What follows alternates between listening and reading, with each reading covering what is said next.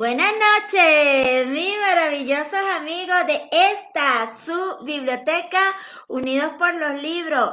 Encantada de saludarles de nuevo, como todos los miércoles, que vengo aquí con unos invitados maravillosos que le apuestan al todo por el todo, con los libros, con las obras, dejan plasmado allí en esas maravillosas líneas toda una gran vivencia. Y esta noche tengo a tres de ellos espectacularmente bellos, con unas personalidades exquisitas y me encanta poder iniciar este programa con estos tres maravillosos escritores. Así que sin más preámbulo y en conjunto con Radio Maggi Internacional, esto comienza ya.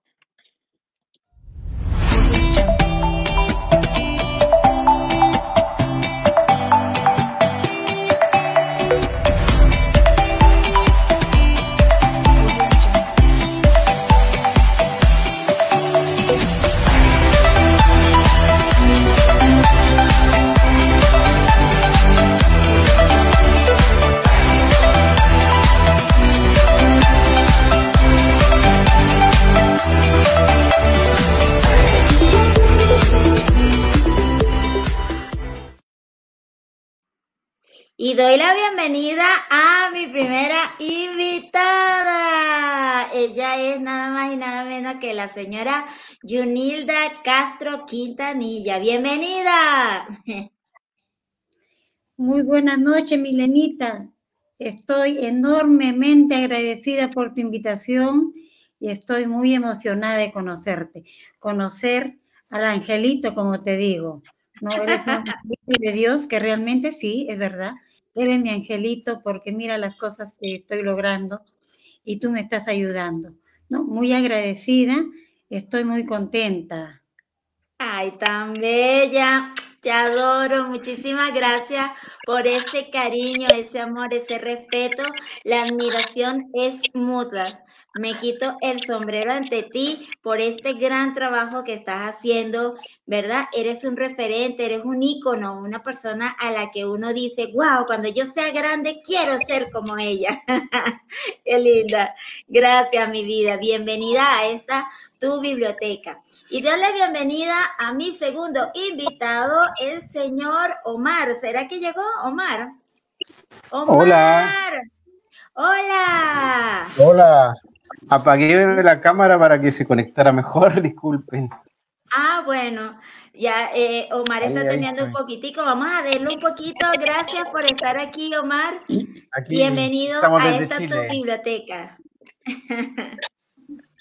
bueno, doy la bienvenida. Muchas gracias a ti, Milena, por este espacio. Está bonito. Yo feliz de tenerte aquí. Y doy la bienvenida a mi tercer invitado, el señor José Baroja, por aquí anda. Hola Milena, muchísimas gracias por la, la, invitación. La verdad, siempre es muy grato, muy entretenido tener la posibilidad de hablar de literatura, de hablar de, de historias al fin y al cabo. Así que muy contento también de estar acá y con compartiendo además tribuna con tan bonitos invitados. Ay, sí, qué espectacular. Ah, yo también, yo estoy súper feliz. Esta noche son míos. Cada vez que viene la gente aquí, yo digo, son mis escritores, son míos, me los apropio. ok, bueno, muchísimas gracias de verdad por haber aceptado mi invitación, estar esta maravillosa noche del miércoles compartiendo aquí con la audiencia y con todas las personas que les gusta esto de la literatura, que les gustan los libros, que apuestan por el libro en físico.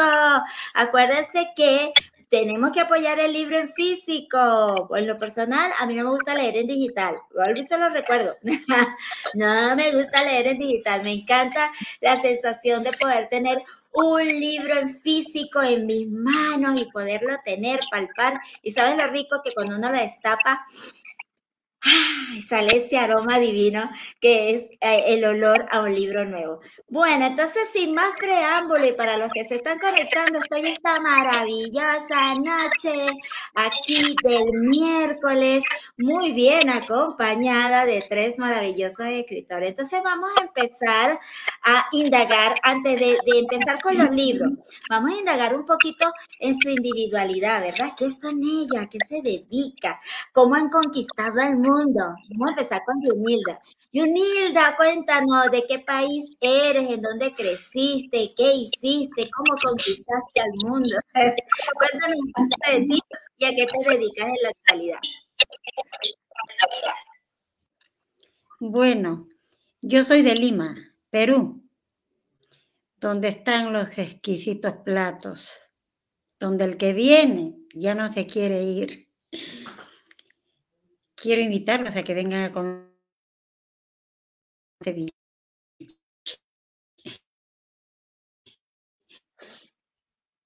Junilda, te me congelaste, no te me vayas a ir.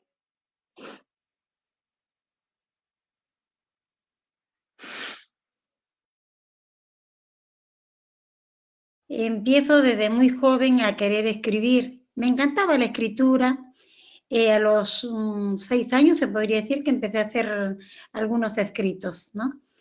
Eh, luego eh, tuve una niñez bastante difícil, bastante difícil, que eso lo escribo en el libro. empiezo a estudiar una carrera, hago varias carreras al final, empiezo a estudiar a los 47 años de edad, hago lo que es educación, Luego hago una segunda especialidad porque yo enseñaba a niños y esos niños necesitaban más de mí y no estaba completa y empecé a estudiar psicología. Pero como tampoco estaba completa, me faltaba también porque estaba eh, lidiando con estudiantes de secundaria. Eh, hice una maestría en psicología educativa y como todavía me faltaba, seguí con un doctorado con un doctorado en educación. Pero fue sumamente difícil, no fue nada fácil, ¿no? Y gracias a todos esos estudios es que la ONP me premia. Me premia como vidas que inspiran. Eh, hice un pequeño cuento de cinco, eh, diez renglones, ¿no? Y bueno, me eligieron como una de las ganadoras a nivel nacional. Y gracias a esa digamos, a esa mención, es la que me hago más conocida, porque ya había hecho mi libro, pero todavía no era tan conocido, ¿no? Y ya luego, pues, hago el segundo libro, ¿no? El primer libro, hoy no voy a hablar del primer libro, voy a hablar del segundo, ¿no? Y, bueno, esa es parte de mi vida, esa es parte de mi vida. Wow, ve, por eso digo, cuando yo sea grande quiero ser como ella. qué bella. Te admiro de verdad, qué hermosa, que después de los 40, que mucha gente considera que terminó su vida, tú dijiste, no, la mía empieza aquí, ¿verdad? Y empezaste a hacer una cantidad de cosas a partir de esa edad. Yo de verdad te felicito y te admiro. ¿Verdad que sí? Te aplaudo.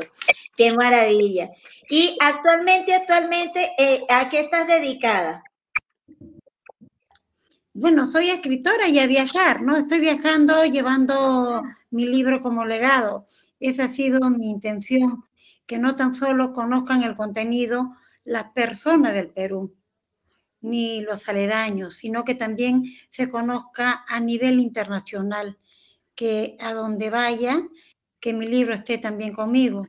Estoy llevando por la feria de todo el Perú y también he estado ya en Guadalajara, he estado en Panamá, he estado en Panamá ah. y para que experiencias, experiencias muy bonitas, enriquecedoras, por cierto, donde se conoce a una cantidad de escritores que uno aprende.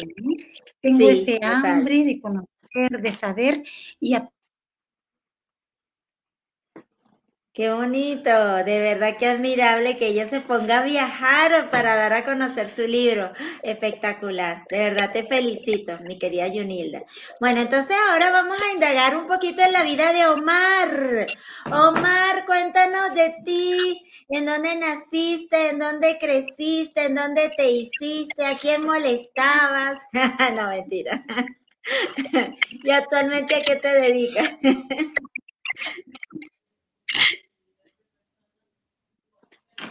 Hola Milena, sí, sigo molestando. Eh, bueno, yo soy eh, nací en Santiago de Chile. Eh, luego estudié, pasé mi infancia en, en Santiago, rodeado de muchos amigos, de mucha fantasía, de muchos juegos. Eh, donde no, no, existían los celulares en esos tiempos. Ya.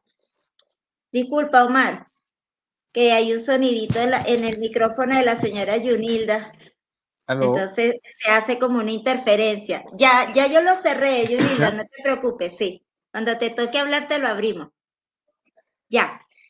Entonces cuéntanos, Omar. Háblanos. Debe ser por la distancia. Sí.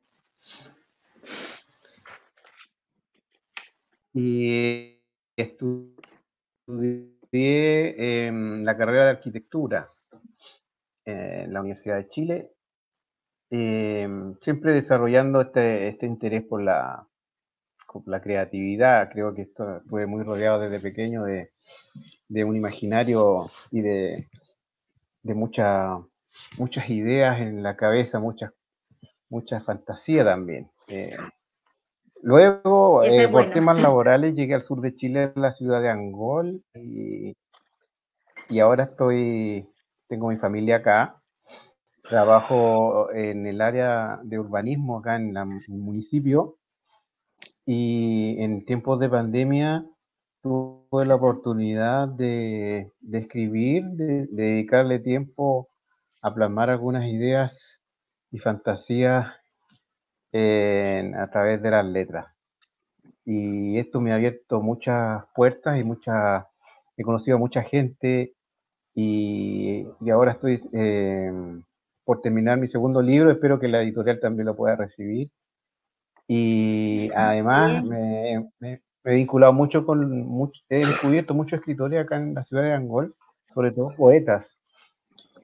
Y hemos formado una agrupación ahora, hace poquito, de escritores, en la cual pretendemos también poder difundir las obras de acá de nuestra ciudad. Qué bien, qué maravilla, me encanta. Estás dedicado a esto de la cultura y poder tener un gremio, ay, eso es divino, ¿verdad? Porque al tener un gremio, pues entre todos se apoyan y ayudan y difunden mejor lo que es la literatura, ¿no? Porque esto es algo que yo digo que entre todos tenemos que hacer fuerza increíble para ayudar a nuestras generaciones futuras que digo yo, como estaba hablando con José detrás de cámara, eh, trabajar, por ejemplo, con adolescentes se ha vuelto últimamente hasta muy tedioso y muy difícil porque están en las plataformas de entretenimiento, están pendientes de que quieren ser TikToker y YouTuber famosos y entonces esto de los libros, la literatura, el idioma inclusive, estamos viendo esto de, de que están dañando nuestro idioma con unas ideologías, me van a disculpar, absurda que no, no comparto dañar nuestro idioma español que es tan exquisito y tan bello y tan rico para darle cabida a la ignorancia. Y me disculpan los que me puedan estar escuchando, no tengo mm, mm, intención de estar hiriendo susceptibilidades, pero soy defensora de nuestro idioma, así que lo lamento mucho, eh, yo también tengo mi causa. así que, ay, sorry. sí. Y si les molesta. Ok, eh, vamos a entrar entonces a conocer la vida, parte de la vida de José. Vamos a indagar en la vida de José. José, ¿de dónde eres? ¿Dónde naciste? ¿Dónde creciste? ¿Qué has hecho para conquistar al mundo? Ah, pues primero que todo reitero mi gusto de, conocerlos. Eh, es bonito hablar de literatura, hablar de libros y pues cuando se da la ocasión de vez en vez de hablar de los libros de uno, también es, es más que bienvenido. Pues yo, yo soy nacido en Valdivia, allá en, en Chile. De hecho, escuchaba a Omar, mi papá es de Angol, de hecho tengo familia en Angol, tías, mis, mis ya fallecidos abuelos hace muchos años atrás también eran de, de, de, allá, de hecho cerquita del cementerio católico, para que Omar tenga ahí una referencia. Y me da gusto escuchar que se está haciendo cosas eh, por esos lados.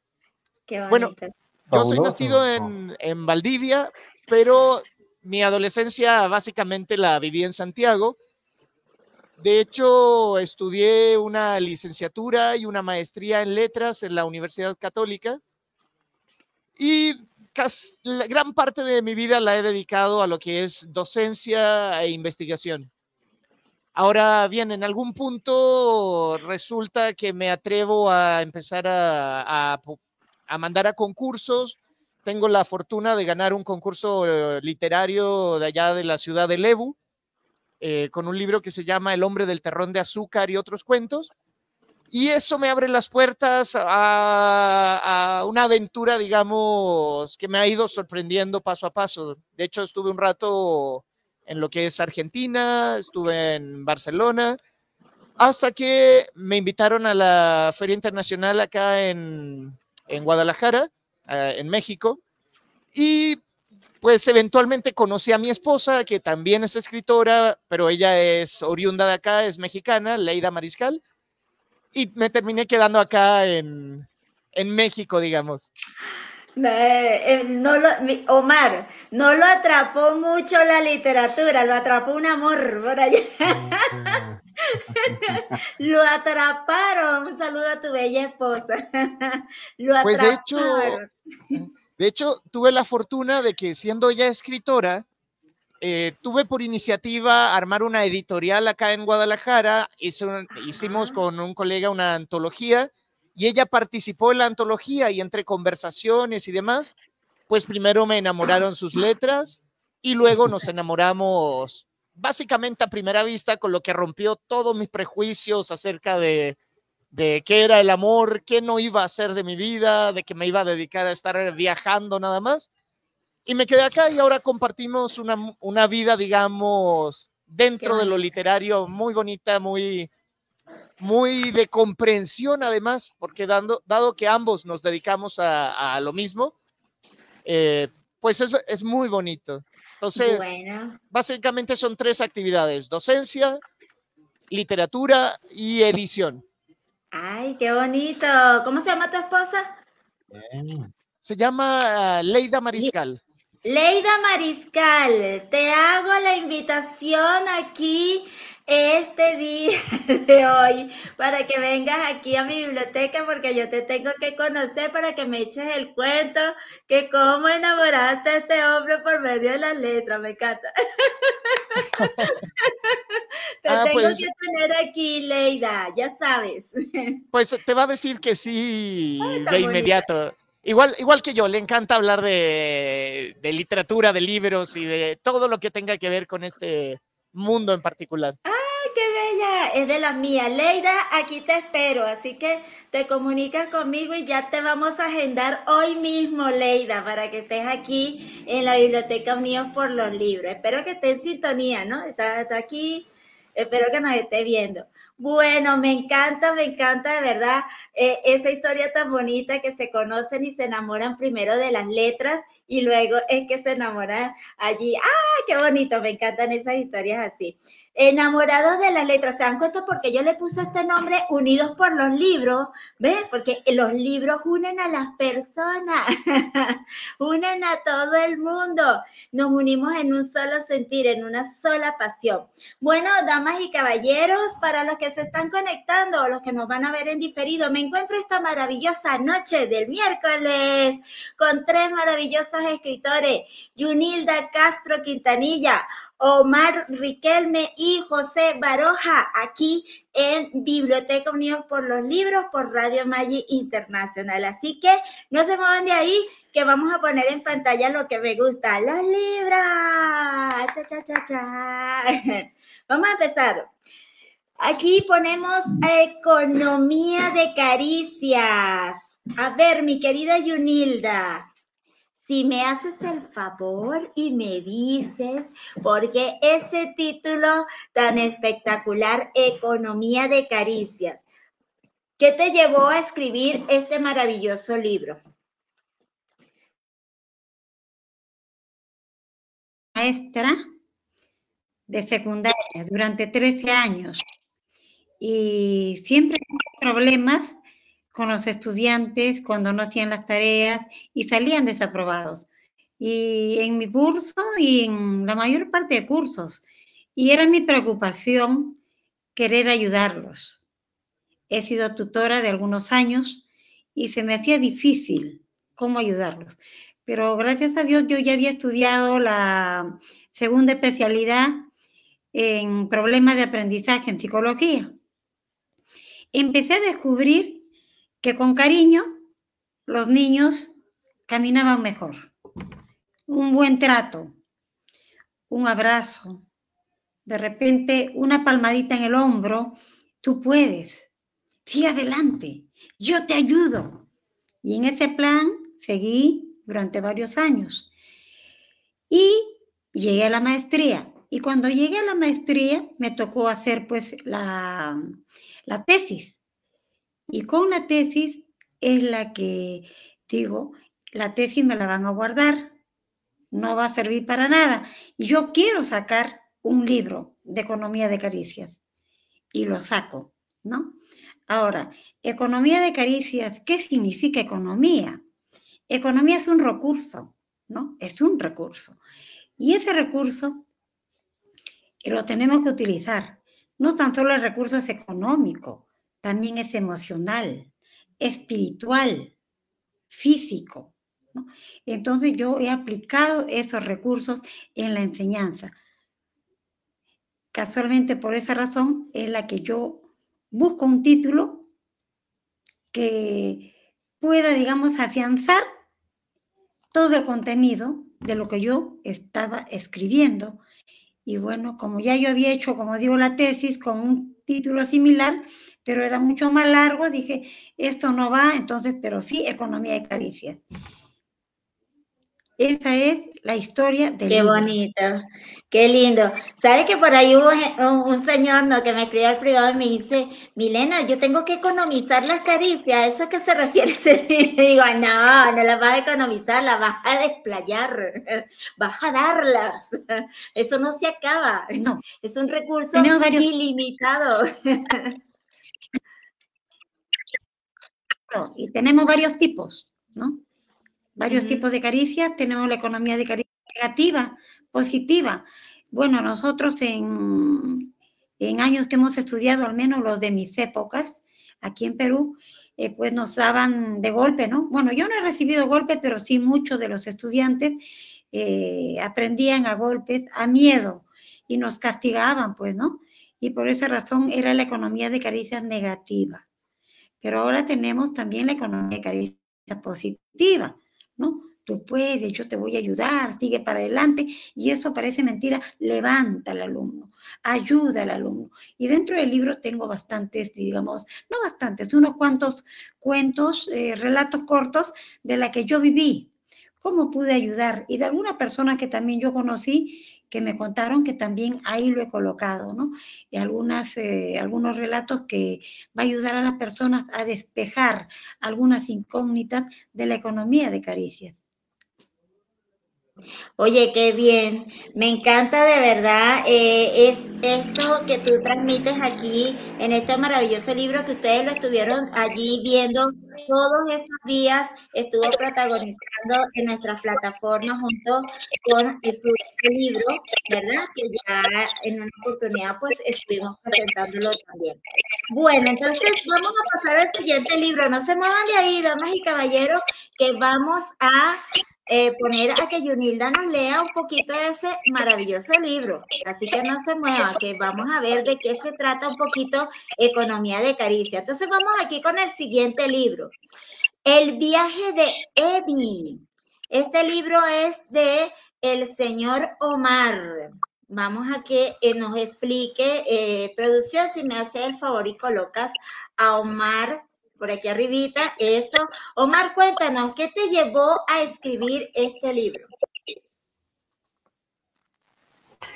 Este libro eh, nace como una, un encuentro entre dos ideas y dos, dos cosas que quería hacer. Una era em, plasmar sentimientos que estaba teniendo justo en una época eh, donde todos, la gran mayoría del planeta tuvo que restringirse eh, por el, virus dañino que nos azotó el año 2020, ¿no? El, famoso COVID-19.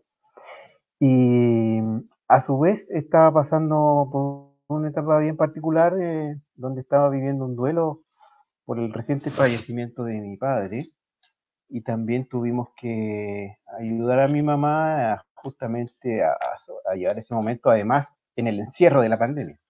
Entonces, eh, dentro de las conversaciones que tuvimos, eh, nacieron ciertas ideas, ciertas ganas de, expresar cosas también a, a mi padre y empecé con un relato, un relato, eh, una conversación que me llevó a plasmar algo mayor eh, dentro de mi imaginario de ficción que desde chico venía forjando, como les comentaba yo. Eh, y esto empezó a tomar cuerpo y se armó una, historia, primero un capítulo que, cerré en el mismo libro y después le di continuidad y armé el libro completo. Pero eh, se trata de viajes en el tiempo donde también una joven va descubriendo su, destino en, dentro de, de un escenario ficticio eh, de, ficción que, la liga a un futuro que ella no sabe y que a su vez en el camino descubre la importancia de la familia en, para lograr cierto objetivo y también descubre la importancia de, sus ancestros, que no muchas veces tienen que ver con la familia. Ahí también hay, hay conceptos de, de familia que también puede no ser eh, eh, la familia, digamos, eh, el, linaje natural de sangre, sino también habla del, concepto de, adopción también. Por, que algo también me toca en lo, personal. Ah. A, su vez, hay encuentros, hay diálogos con, los antepasados en, un, en ciertos momentos ideales donde uno aprovecha de decir en algunas ocasiones el, lector va, a identificar que, ah, aquí está hablando el mismo, el narrador, el mismo escritor, porque en fondo está conversando con su padre. Hay algunos elementos de, que ustedes van a identificar en el libro que tienen que ver con, con esta, esta cercanía y además aceptar que las cosas tenían que ser como fueron. Y eso también tiene que ver con, viajar en el tiempo, que a veces uno quiere eh, capturar momentos que perdió pero también tiene que aceptar que dejarlos ir es lo que permite continuar hacia el futuro, a un futuro que es más prometedor y que también requiere un sacrificio.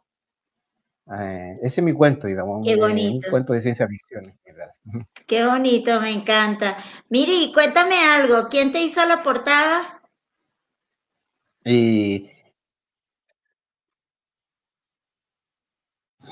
La portada, eh, el concepto lo, pensé yo con esta imagen de la, joven que se ve en, dentro de, un bosque, digamos, de araucarias que seguro eh, José puede conocer también eh, cercano a lo que es el sur de Chile, ¿no?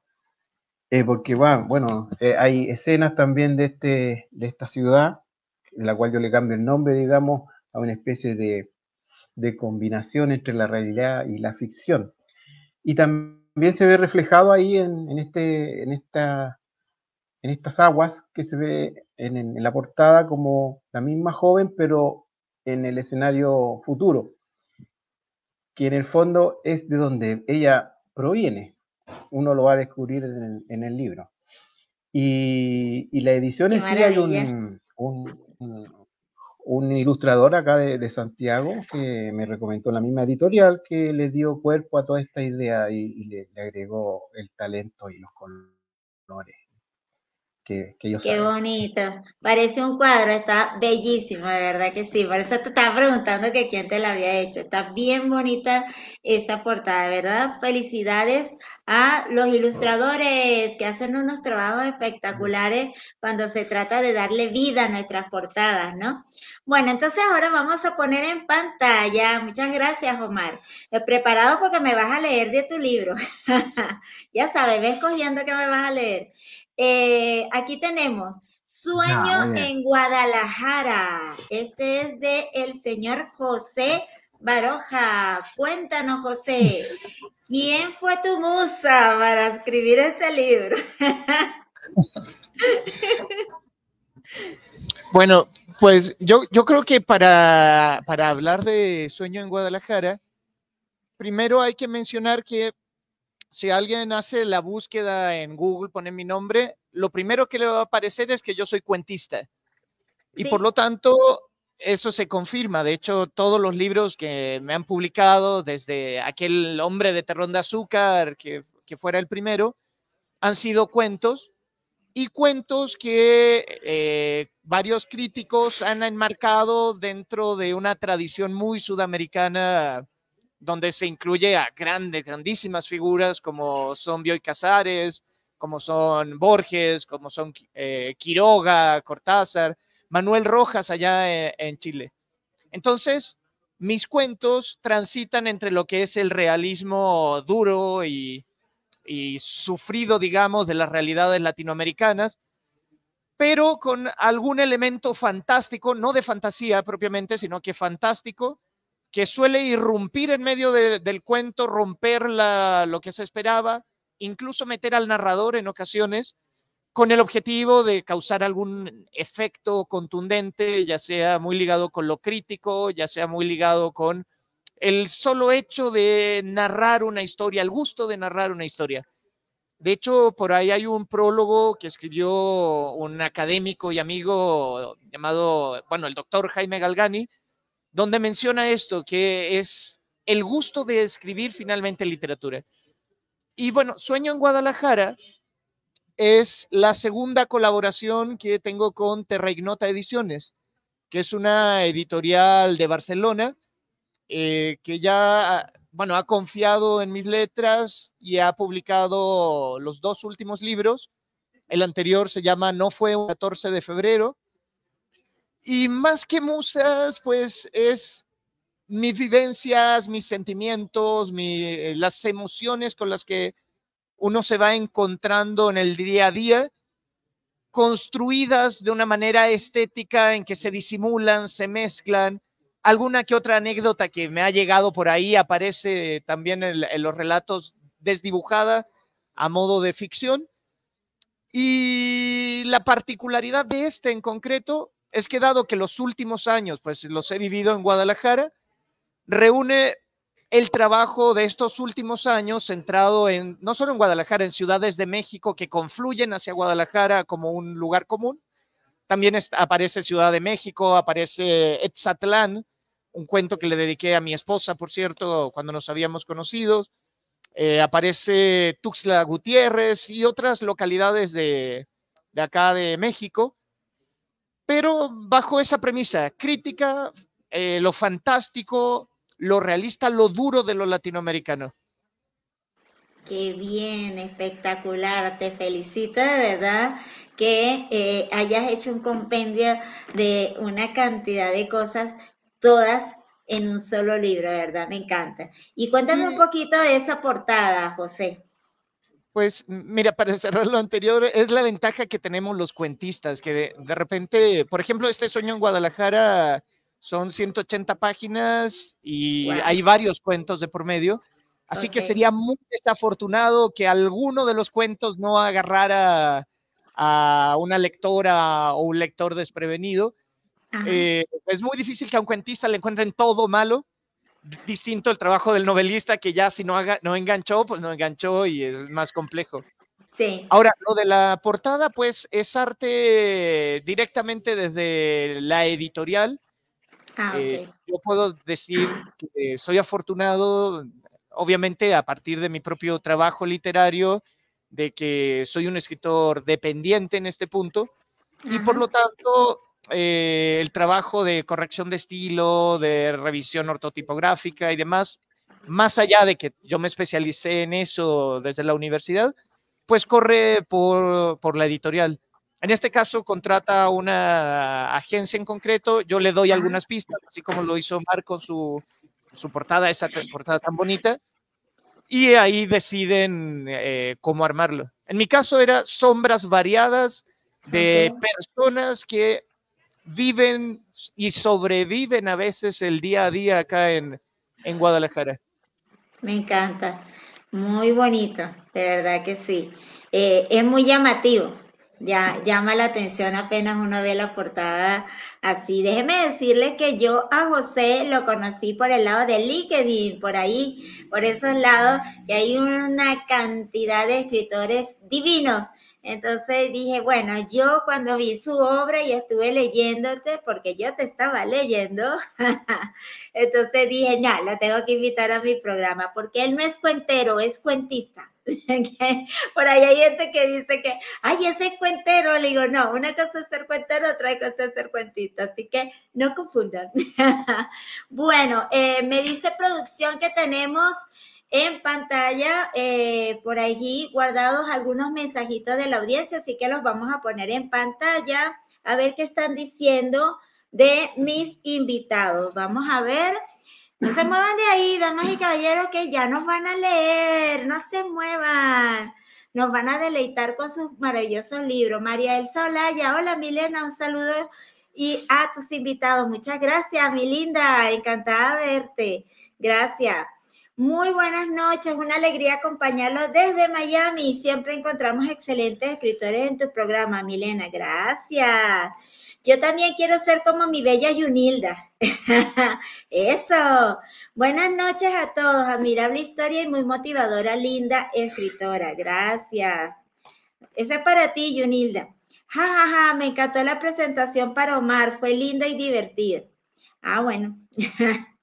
Hola Milena, saludos para ti, tus invitados desde Arica, Chile. Nos saluda Sandra Flores. Mira, una chilena por aquí, gracias. Yunilda, qué gratificante ver personas con historias como la suya. Felicitaciones y muchísimos éxitos con su libro, claro que sí. José y Omar, qué bueno saber sus biografías. Ah, eso, están pendientes aquí. Sandra nos dice, Economía de Caricias, perfecto su título. Gracias. Buenas noches, saludos desde Panamá. Esa es mi querida Mayra Castillo. Gracias, Mayra. Yunilda, tienes toda la razón. Los niños tienen su cerebro que son unas esponjas y hay que lograr que aprendan de estas caricias porque esto les ayudará a ser exitosos. Claro que sí. Yunilda, José y Omar, qué lindo conocerlos y saber de ustedes y sus libros. Les deseo muchos éxitos en el camino de escritores. Felicidades a Milena de Medina por tan bonito programa. Ay, gracias, qué bonito. Gracias por el apoyo. Muchísimas gracias. Bueno, vamos a ver, producción, ¿qué pasó con mi amiga Yunilda? Se le cayó el internet. Bueno, entonces vamos a hacer algo. Mientras que Yunilda entra, Omar, la pantalla es toda tuya para que nos deleites con algo que quieras compartir de tu maravilloso libro. ¿Ok? Eh, ¿Cuál es el video?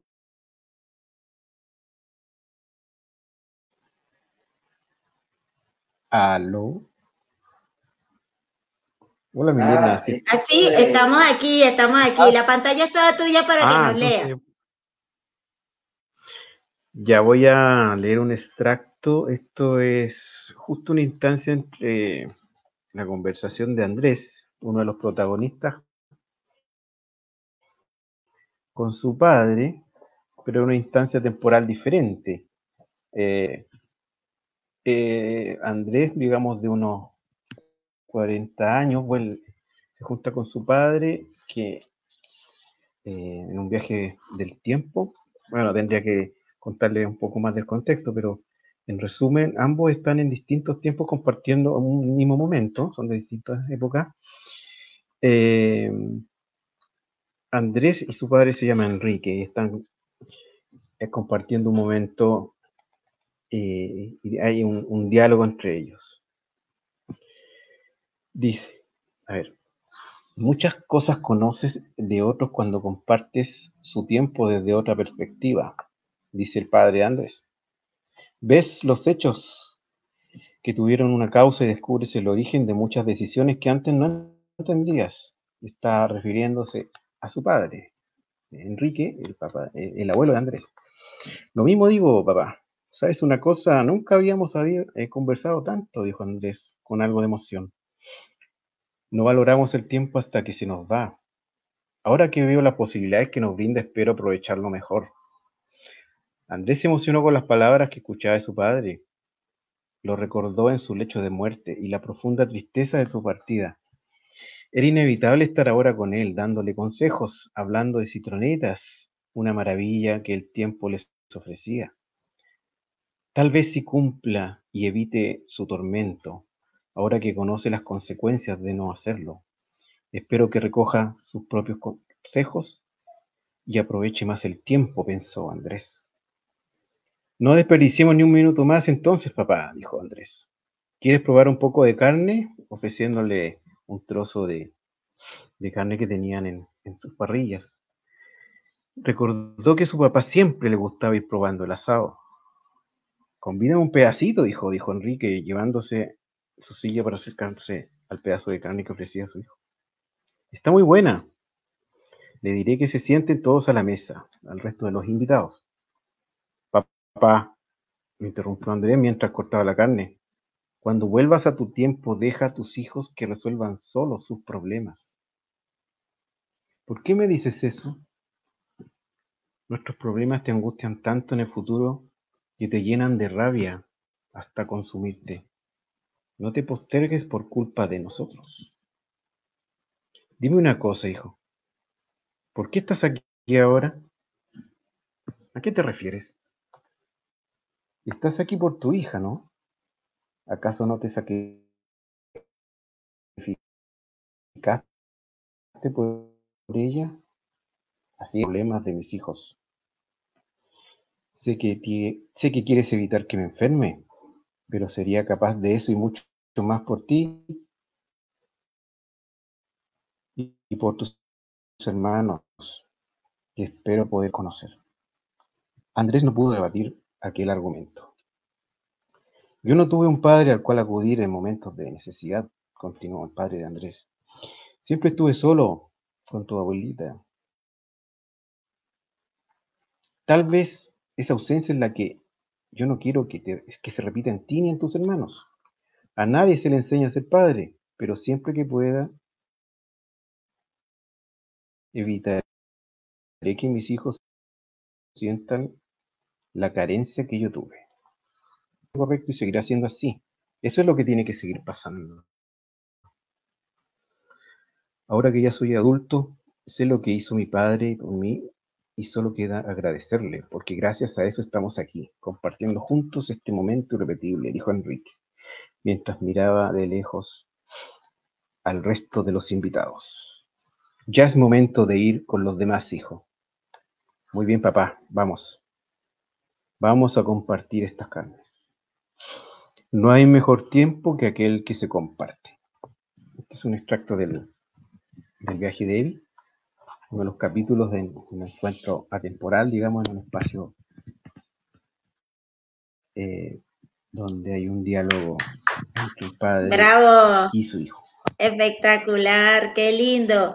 De verdad te felicito y, y son, está lleno, lleno de sensibilidad y de verdad eso es lo que uno busca, ¿no? Transmitir con los, con los libros. ¿No? Conectar, que el lector pues se siente identificado con esos personajes tan bonitos. De verdad te felicito, Mar. Está muy, muy lindo. Vamos a ver si ya, este, Master, me haces el favor y vemos si la señora Yunilda entró. Ahí está, mi bella Yunilda. Yunilda, ¿nos puedes leer entonces? La pantalla es toda tuya.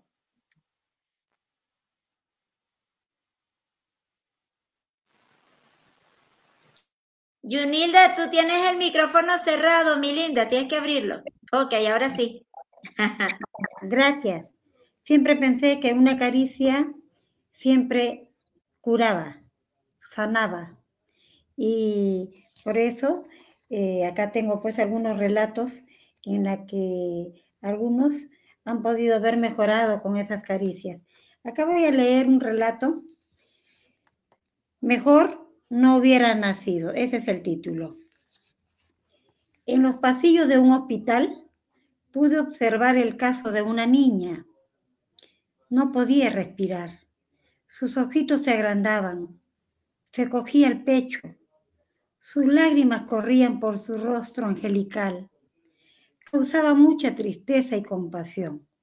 Aproximadamente contaba con ocho añitos. Físicamente era muy delgada. Me acerqué lentamente y me senté a su lado. Su mamá estaba haciendo trámites para su atención. La miré y muy bajito le pregunté, ¿qué te duele? Levantó sus ojitos y me miró. Su carita dulce me desarmó. Aquí me duele. Sollozaba y se cogía el pecho. ¿Por qué lloras? le pregunté. Mi mamá no me quiere. Dijo que mejor no hubiera nacido.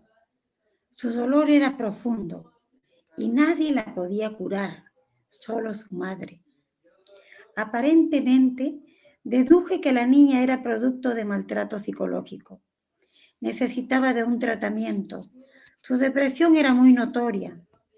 Quise ayudar y seguí conversando con ella. De pronto apareció su madre. Me miró con cara de pocos amigos. Quise hablar con ella, la saludé, pero con una actitud intimidante me dijo, la he estado observando y no me gusta que hablen con mi hija. Le quise explicar, pero no se meta, no es su problema, me dijo en tono cortante. Cogió a la niña del brazo, la jaló y casi arrastra se la llevó. Con mucha tristeza me paré y me dirigí al consultorio donde me tocaba. Solo Dios podía ayudarla. Podemos observar que hay muchos casos similares en nuestros estudiantes. A veces una palabra o frase negativa es suficiente para causar daños irreversibles, llevando muchas veces hasta la autoeliminación. O a veces los niños somatizan, se enferman. Los padres, maestros, familias, a veces no miden las consecuencias de sus palabras o gestos. En este caso específico, la madre con sus palabras aplicaba la economía de caricia negativa. Porque tenemos la caricia negativa y positiva, adecuada, inadecuada. Tenemos las gestuales, las escritas, tenemos las físicas. En este caso, dice, pudo haberse revertido esta situación con la economía de caricias positivas, besos, abrazos, palabras y gestos dulces. Tal vez la niña nunca hubiera enfermado. En la mayor parte de tratamientos, la terapia no la necesitan los niños, sino los padres. Cambian ellos y como por arte de magia, mejoran los niños. Esa es la parte de este relato. Gracias. ¡Qué bonita! Gracias, totalmente de acuerdo, que es mucho de lo que hablábamos Omar y yo detrás de, de cámaras acerca de los chicos, ¿no? Eh, uno tiene que tener una paciencia increíble, pero también tiene que tener amor y vocación. Y ahí se demuestra la vocación que tienen las personas, porque no necesariamente tienen que ser los maestros o profesores, todos, todos eh, como adultos que veamos un niño desvalido, un adolescente, tenemos el deber para con ellos, de amarlos, de protegerlos y de darles la mano amiga y ser sus maestros, aunque no lo seamos. ¿Ve? Todos, todos somos maestros y a su vez ellos son maestros de nosotros también. Gracias, mi querida Yunilda, por tan espectacular lectura, de verdad que sí, me has conmovido enormemente. Bueno, le toca el turno a José. José, la pantalla es toda tuya. Bueno, ahí está el libro para que vean que no es de, de mentira. Y voy a leer algo que se llama eh, Burocracia a la Mexicana, que tiene, tiene que ver precisamente con algo que me toca cada cierto tiempo, que es ir renovando mi permiso de trabajo, mi permanencia y demás. Ah, no, ese, ese es el pan nuestro de cada día en todo el, en todo el planeta. Pues sí, bueno, y mis cuentos en general comienzan con un epígrafe estas frasecitas como introductorias, en este caso dice, toda revolución se evapora y deja atrás una estela de burocracia, que lo dijo, por cierto, Kafka, otro grandioso eh, autor del siglo XX. Ah, ese fue amante mío en la, vez pasada, porque él, él escribió cartas a Milena. pues bien, comienzo.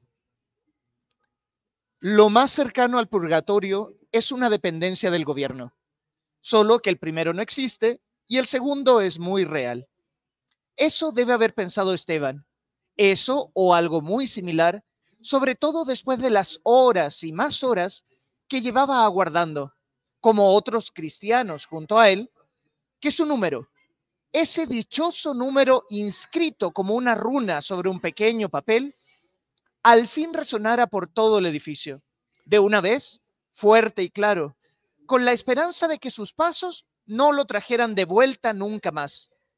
Esperanza, pues esta es cosa difícil en Latinoamérica, más allá de que sea una frecuente ilusión. Como fuera, Esteban esperaba desde un poco amigable respaldo de plástico al que algún infeliz había bautizado asiento infeliz que debe haber sido pariente del que tuvo la idea de colocar los mismos, te juro que los mismos, arriba del camión en el que había llegado al recinto desde el otro lado de Guadalajara. Sin duda la espalda le dolía, las posaderas le dolían, las rodillas le dolían, ya calcificadas desde que obedientemente se sentara allí, en el quinto asiento de la tercera fila, ubicado justo frente a la ventanilla número 3 y a un costado de un breve pasillo que forzosamente llevaba hacia la salida del edificio de migración, salida a la que aún no aspiraba, a no ser que finalmente todos sus papeles estuvieran en regla. Por supuesto, no estaba solo en esta misión. 52 se escucha repentinamente. Agitados por el instinto, no solo Esteban, sino todos aquellos con quienes por ahora comparte un mismo destino, destino obligado en país extranjero, agachan simultáneamente la cabeza en busca del numerito, número que les fue entregado en el puesto de guardia apenas ingresaron al edificio. Al encontrarlo entre sus dedos, en sus manos, en sus bolsillos, todos, absolutamente todos, lo miran como si éste escondiera en sí mismo un misterio y como si, al mismo tiempo que ven, fueran capaces de cambiar el contenido de éste de la mano del simple deseo. Sin embargo, no es posible, por más democrática que sea la acción. Al darse cuenta, las caras de desilusión se multiplican, excepto por una chica que suspira en el segundo asiento de la cuarta fila, casi frente a la ventanilla número dos. Ella es la afortunada. Entonces, tal cual como si tuviera un resorte en sus anchas posaderas, se pone de pie y acto seguido corre hacia la ventanilla número cuatro, desde donde se ha emitido el llamado. Casi, casi podríamos jurar que unas cuantas lágrimas luchan por aparecer desde sus ojos, pero al final no pasa nada. Y estoica se presenta. Buenas tardes, soy la 52. Ana se llama la chava, quien amablemente responde con un inconfundible acento argentino todas las preguntas que comienzan a llenar sus oídos. Ana lleva una enorme carpeta llena de papeles, donde, entre otras cosas, se indica un apellido Bacchini y un pasaporte que le ha permitido viajar hasta tierra tapatía. Esteban, pese a su desilusión, la observa atentamente. Él es el 55. Prestamente, Ana entrega uno a uno a la señorita que está al otro lado de la ventanilla los papeles que le va pidiendo. El momento es tenso. Tanto él como el 66, la 60 y la 57 esperan expectantes el veredicto. Chale, ahí está. Le ha faltado un documento. Ha impreso la mayoría. Ha pagado los 4.200 pesos. Ha fotocopiado lo necesario, pero le ha faltado un pinche documento.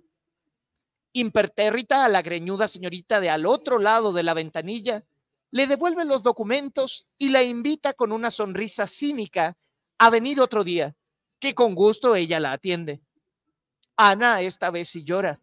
Lo hace mientras se retira derrotada, casi al mismo tiempo que escucha 54. A Esteban comienza a darle una taquicardia. No está seguro de que hoy salga victorioso de allí.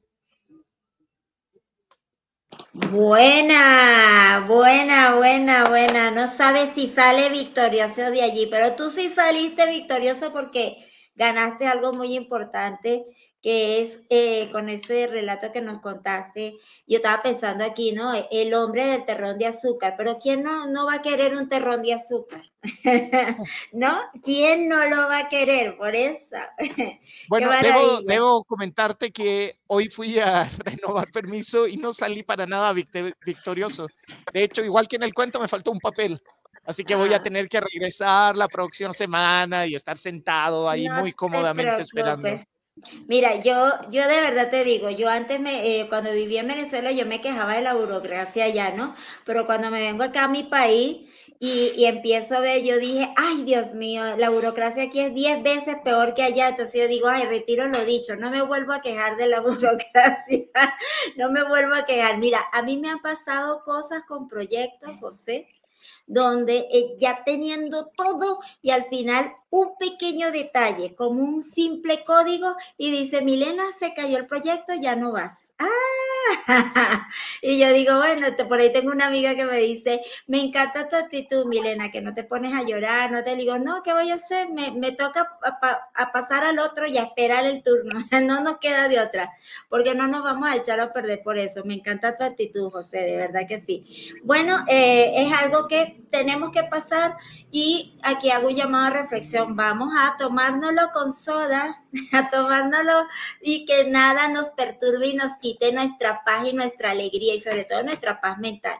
Bueno, eh, ya estamos llegando a la recta final de esta rica tertulia. Vamos a poner en pantalla los mensajitos de la audiencia, porque por aquí nos dejan unos mensajitos y dice felicitaciones para Omar Yunil de José.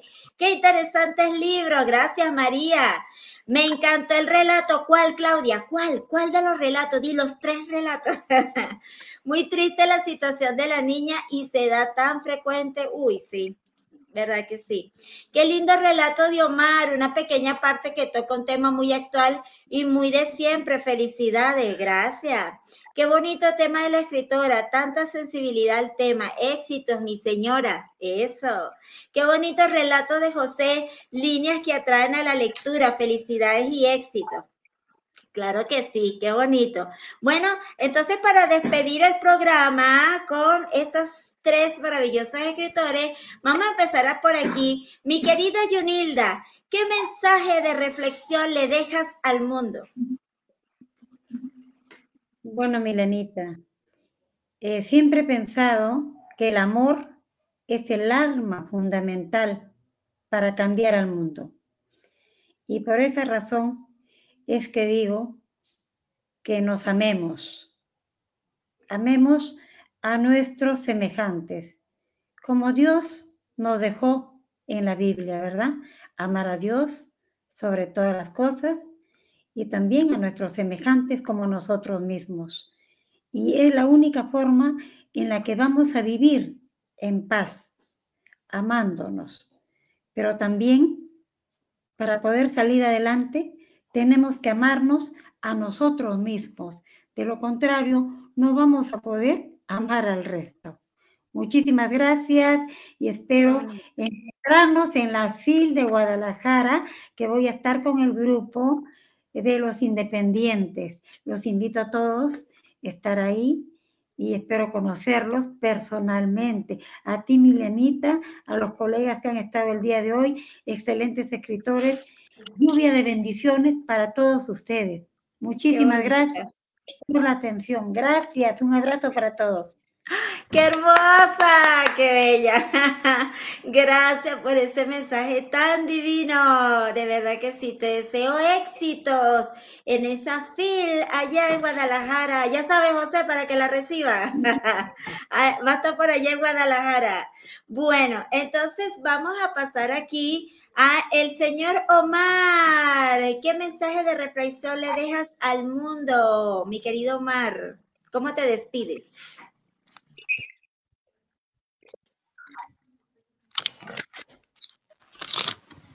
Eh, muchas cosas se me ocurren en la cabeza, pero hay una que en particular le escuché yo a Joan Manuel Serrat, que en uno de sus conciertos tuve el placer de estar y escuchar la siguiente frase. Decía, qué triste sería el mundo sin los maravillosos personajes y las maravillosas historias que nos entrega la ficción. Y esa frase me quedó plasmada porque soñar despierta la creatividad y la creatividad nos permite vivir con plenitud, vivir en armonía. Eh, y, también, como decía nuestra amiga escritora, el amor siempre tiene que estar presente. El amor y el humor hacen también de la vida más llevadera. Así que un saludo a todos. Gracias por esta hermosa tertulia, Milena. Eh, encantado de conocerlo y ojalá sigamos conectados eh, a través de redes sociales para poder contar, hablar de otros temas. Claro que sí, tan bonito, gracias, espectacular mensaje, me encanta. Y claro que sí, esta es ahora tu casa y por aquí vamos a estar conectados, vamos a estar viéndonos todo el tiempo y bueno, aquí ustedes sacan un libro nuevo, ustedes contactan conmigo, Milena, ¿quiere salir ahí en el programa? Venga, esta es la biblioteca pública, abierta, online para todo el mundo. Aquí no hay restricciones de nada porque estamos unidos por los libros. ¿Ok? Muchísimas gracias por esas lindas palabras y que esto quede aquí grabado para siempre y por siempre. Y bueno, Omar, eh, perdón, José, me quedé con Omar. José, sobre ti recae la responsabilidad de cerrar el programa. wow, es tremenda responsabilidad después de haber escuchado ahí a, los colegas. pues para no redundar, pues está clarísimo hacia dónde debe apuntar esto. Voy a citar la frase que mi esposa, eh, Leida, y yo compartimos el día de nuestro matrimonio, que es que el amor y la locura son los motores que mueven el mundo frase que escribió Marguerite Yourcenar, otra grandiosa escritora, eh, una gran filósofa también. Y creo que eso resume en gran parte lo que uno está haciendo también en el ámbito de la literatura. Y en ese mismo sentido, pues llamo a, quienes escriben, a quienes les gusta esto del oficio de los libros, que realmente se lo toma en serio, a que lea, lea, lea, siga leyendo y que se atreva también a ponerle un poquito de locura a la vida. Y bueno, y de paso, aprovechando que es el cierre, pues también le mando un saludo a, mi esposa primeramente, que ya la invitaste, así que te cobraré la, la palabra a mi familia mexicana y a mi familia chilena que, que, siempre están ahí apoyando. E invito a, lectoras, lectores, si les daba curiosidad mis letras en particular, que es finalmente lo que los escritores, las escritoras hacemos, desnudarnos frente, frente al resto, que pues googleen mi nombre, visiten el, mi sitio web, escritorjosebaroja.com.mx, de paso también el de mi esposa, leidamariscal.com, y que le den una oportunidad a, a, las letras de uno, tal vez se encuentren ellos mismos en medio de esa literatura. Así que muchísimas gracias, Milena. Muchísimas gracias también a, a mis colegas. Saludos allá a Perú, Saludos a, Angol, tierra que hace rato que no visito y que está pendiente, pues familia también tengo por allá. Y espero que también en todos sus proyectos, pues, se, tengan éxito. Como les digo a mis alumnos, el éxito depende de uno, la suerte ya es un tiro al aire. Entonces, todo el éxito del mundo para todas y todos ustedes. ¡Qué bonito! Me encanta cómo has despedido el programa, de verdad. Muchísimas gracias por tan maravillosas palabras. Y si se dieron cuenta, convergemos en algo. El amor, el amor es el que nos une, el amor por el prójimo y sobre todo nosotros que estamos tan dados a los libros, a la lectura, a la escritura, pues estamos enamorados, enamorados de esto, de esta pasión increíble que nos mueve a escribir para ustedes, mis amigos lectores. Entonces, muchísimas gracias. Por aquí se va despidiendo María Elsa Olaya. Felicidades, felicitaciones, éxito para ustedes, escritores maravillosos que han demostrado ser Omar, José y Yunilda. Muchísimas gracias por esas maravillosas palabras. Gracias a todos por allá en España, a Radio Magic Internacional por la receptividad que le han dado a este su programa Biblioteca Unidos por los Libros. Y muchísimas gracias a todas las personas que me han estado dejando esos maravillosos mensajes a raíz de la presentación que tuve en la biblioteca pública Gabriel García Márquez. Fue un placer haber estado con esta maravillosa familia de BibloRed y muchísimas gracias a Arnulfo Ariza por esta maravillosa invitación. De verdad, Estoy orgullosa de estar aquí y pertenecer al mundo de las letras, al mundo de la literatura, al mundo apasionado que nos traen día a día muchísimas historias estos maravillosos escritores. Entonces no se pierdan, dime. ¿puedo decir una última cosita, un último aviso? Sí, claro. Ah, pues a la gente acá de Guadalajara, las y los invito para el 25 a las 3 de la tarde en el stand de Chile, acá en la Feria Internacional del Libro de Guadalajara. Ah, voy a estar leyendo junto al poeta Víctor Munita, de allá de Copiapó, eh, discursos de Salvador Allende acá en México, para que si andan por acá, pues se pasen a la, a la Feria del Libro.